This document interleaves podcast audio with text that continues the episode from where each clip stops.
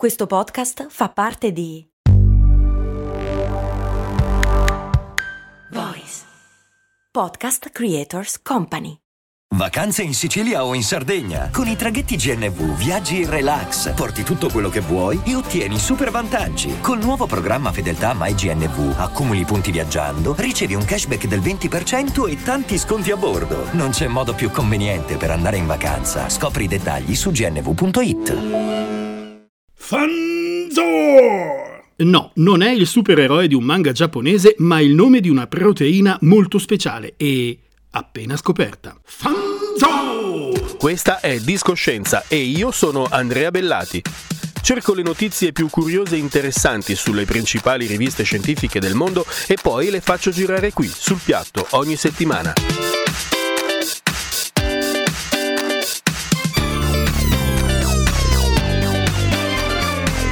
Discoscienza, la scienza suona bene. Suona bene. I ricercatori dell'MIT Massachusetts Institute of Technology l'hanno isolata in alcuni funghi e poi batteri e pure nelle vongole. Una scoperta molto interessante che ha acceso l'entusiasmo della ricerca scientifica. Ma per quale motivo? Hunzo! La passione per il caffè è scritta nel DNA, oppure è portato per la matematica come sua madre, e beh, ce l'ha nel DNA, oppure vincere la Champions era nel DNA della squadra.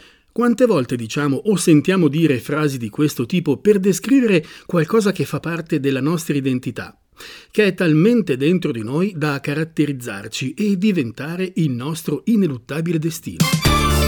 Ma sappiamo davvero che cos'è il DNA?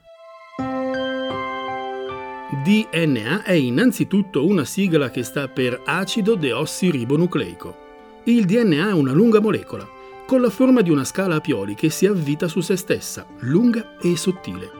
Ha un diametro di soli 2,2 nanometri, cioè è poco più di 2 milionesimi di millimetro. Significa che bisognerebbe intrecciarne 36.000 per ottenere un filamento spesso come un capello.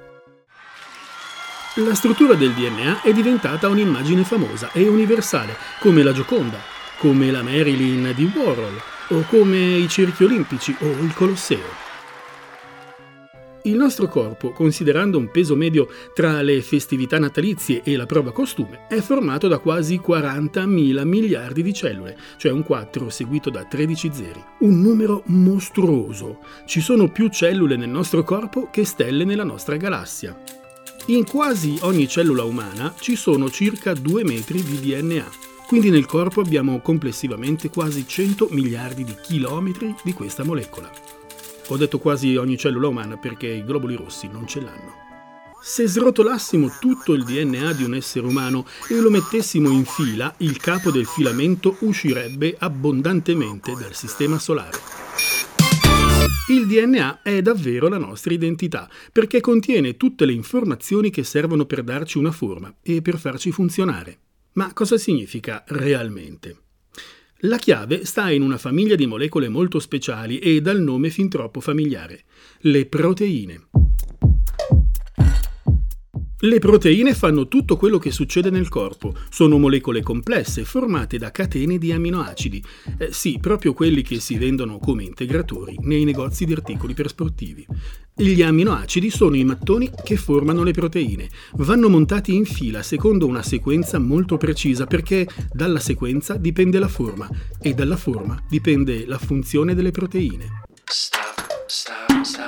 Le proteine costruiscono il nostro corpo e lo fanno funzionare. Per esempio, l'emoglobina trasporta l'ossigeno nel sangue, la miosina fa contrarre i muscoli, la tripsina del pancreas ci fa digerire, la cheratina forma i capelli e la pelle, il collagene costruisce cartilagini e ossa.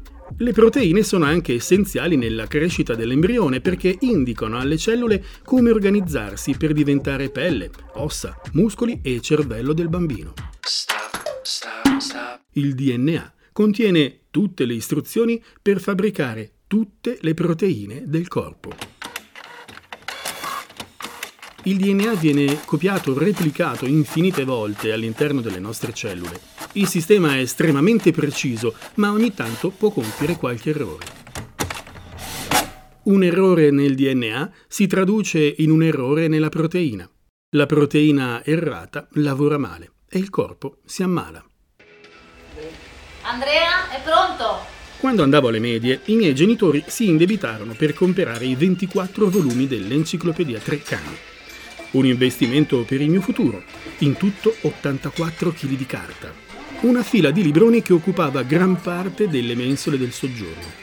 Un'opera mitica e massiccia che da lassù mi incuteva timore e che peraltro è ancora lassù, austera, in casa di mia madre. Era il monumento a un sapere sacro e indiscutibile le voci sulle pagine erano inattaccabili e avevano il valore di una legge.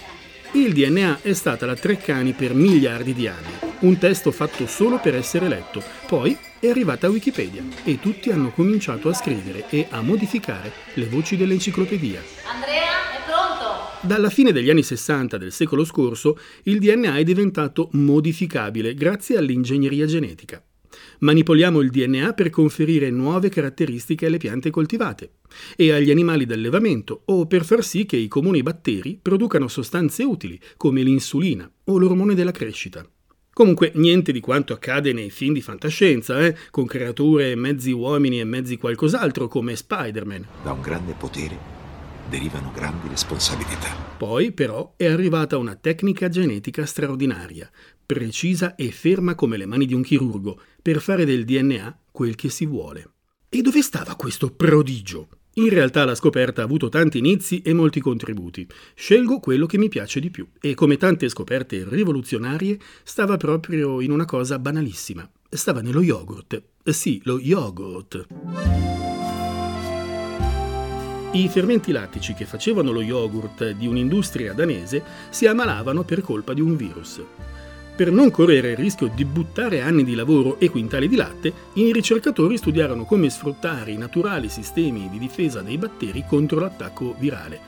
I fermenti lattici dello yogurt sono batteri. Nel 2012 trovarono una proteina batterica che riconosce, taglia ed elimina il DNA che i virus impiantano nei fermenti lattici durante l'infezione. La cosa straordinaria è che gli scienziati scoprirono che si può istruire questa proteina per cercare un qualsiasi tratto di DNA, anche umano. In questo modo si può intervenire su un gene difettoso, tagliarlo, aggiustarlo oppure sostituirlo con un altro. Si possono anche mescolare geni appartenenti a piante o animali diversi. Questa tecnica stupefacente si chiama CRISPR-Cas9, il nome della proteina che la rende possibile. CRISPR è l'acronimo di Clustered Regularly Interspaced Short Palindromic Repeats. letteralmente sequenze ripetute palindrome brevi raggruppate a intervalli regolari. Palindrome sono le parole che si leggono in modo identico da sinistra verso destra e viceversa e non cambiano significato, come Anna, osso, aveva, esse, afa. La tecnica CRISPR-Cas9 si chiama anche editing genetico perché, proprio come fa il montatore di un film, può tagliare, sostituire, accorciare tratti di DNA come fossero pezzi di pellicola e ottenere nuove sequenze. A Jennifer Doudna ed Emmanuel Charpentier è stato assegnato il premio Nobel 2020 per la chimica, proprio per lo sviluppo di questa straordinaria e rivoluzionaria tecnica.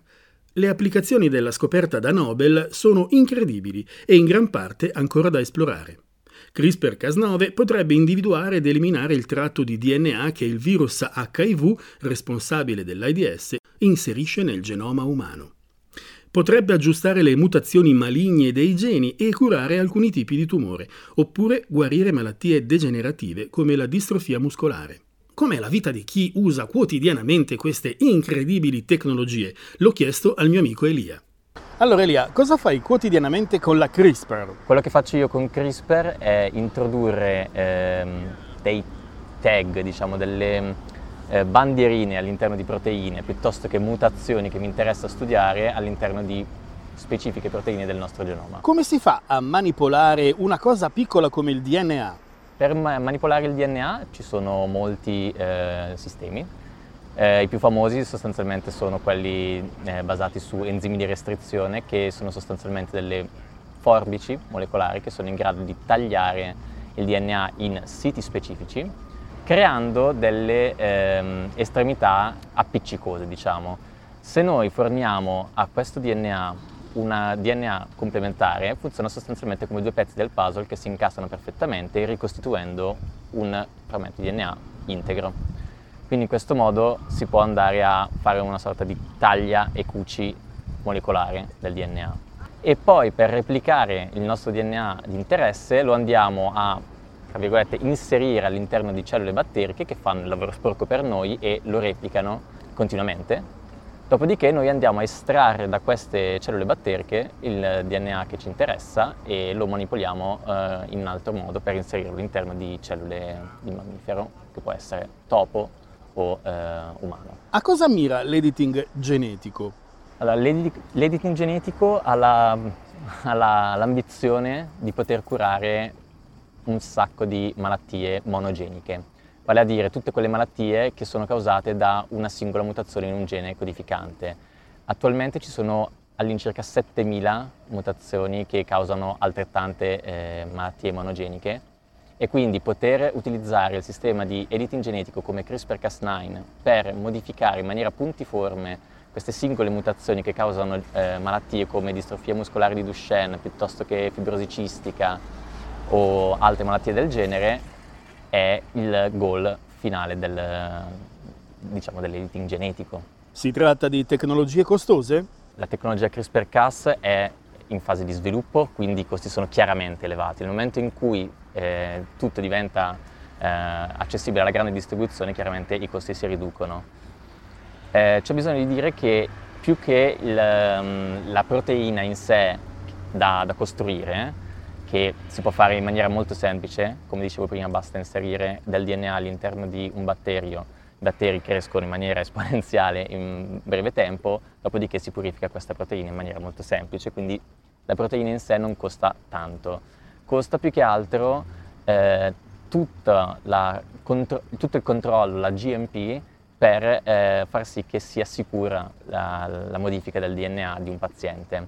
Per questo, ad esempio, attualmente tutti gli usi di, di CRISPR-Cas9 avvengono eh, ex vivo, nel senso che vengono eh, estratte le cellule da pazienti, vengono modificate, vengono controllate le modifiche che siano eh, corrette e che non ci siano altre modifiche, dopodiché vengono reinserite le cellule all'interno del paziente. Puoi farci un esempio di un'applicazione di queste tecnologie? Un caso famoso è quello di un, un, uh, un bambino siriano uh, che era eh, stato affetto, che è affetto da eh, epidermolisi bullosa e un medico tra l'altro italiano aveva trovato questa um, cura in cui praticamente estraeva delle cellule staminali dal paziente, correggeva la, la mutazione puntiforme che determinava questo, questa malattia terribile in cui praticamente la pelle si sostanzialmente sfalda, si, si, si stacca dal, dal, dal paziente ha generato un, uh, un, pool di cellule staminali della pelle in grado di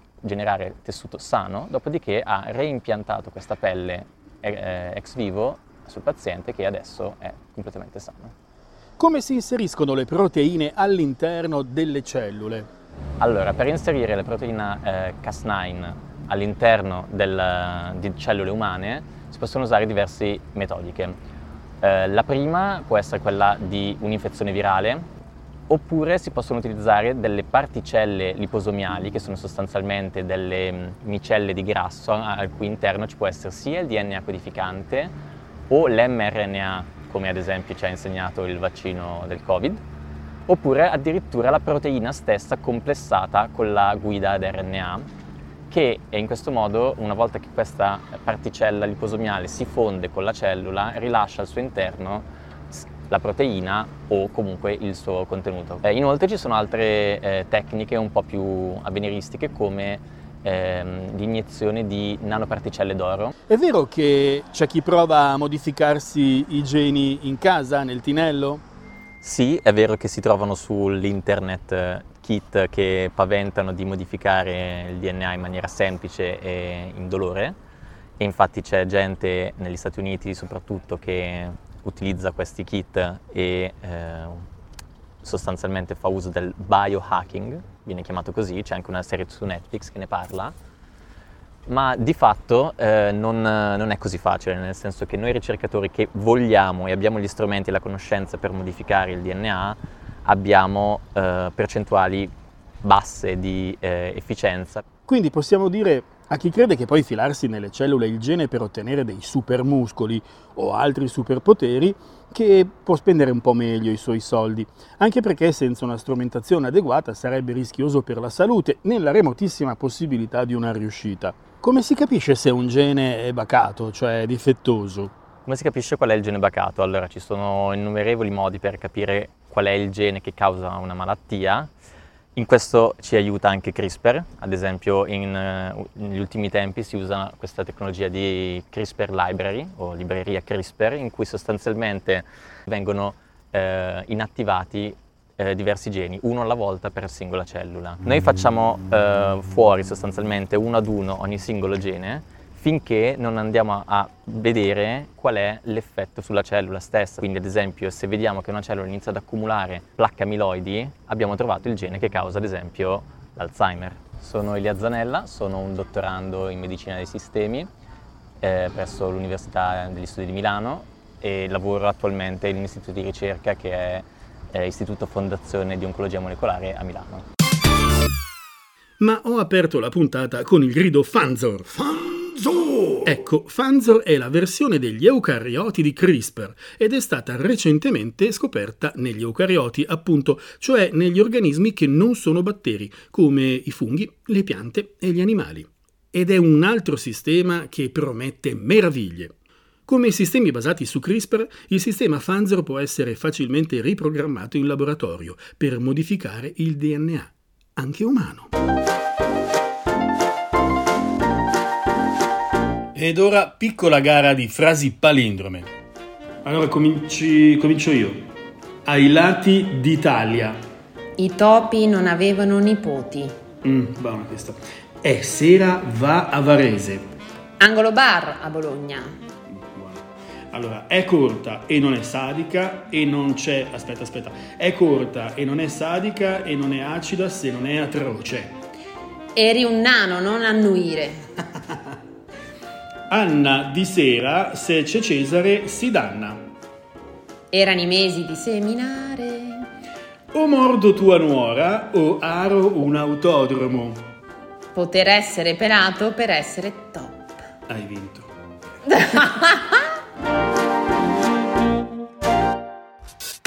Con l'invito di trovare la propria frase palindroma, Discoscienza questa settimana si chiude, vi dà appuntamento alla prossima, ciao da Andrea Bellati.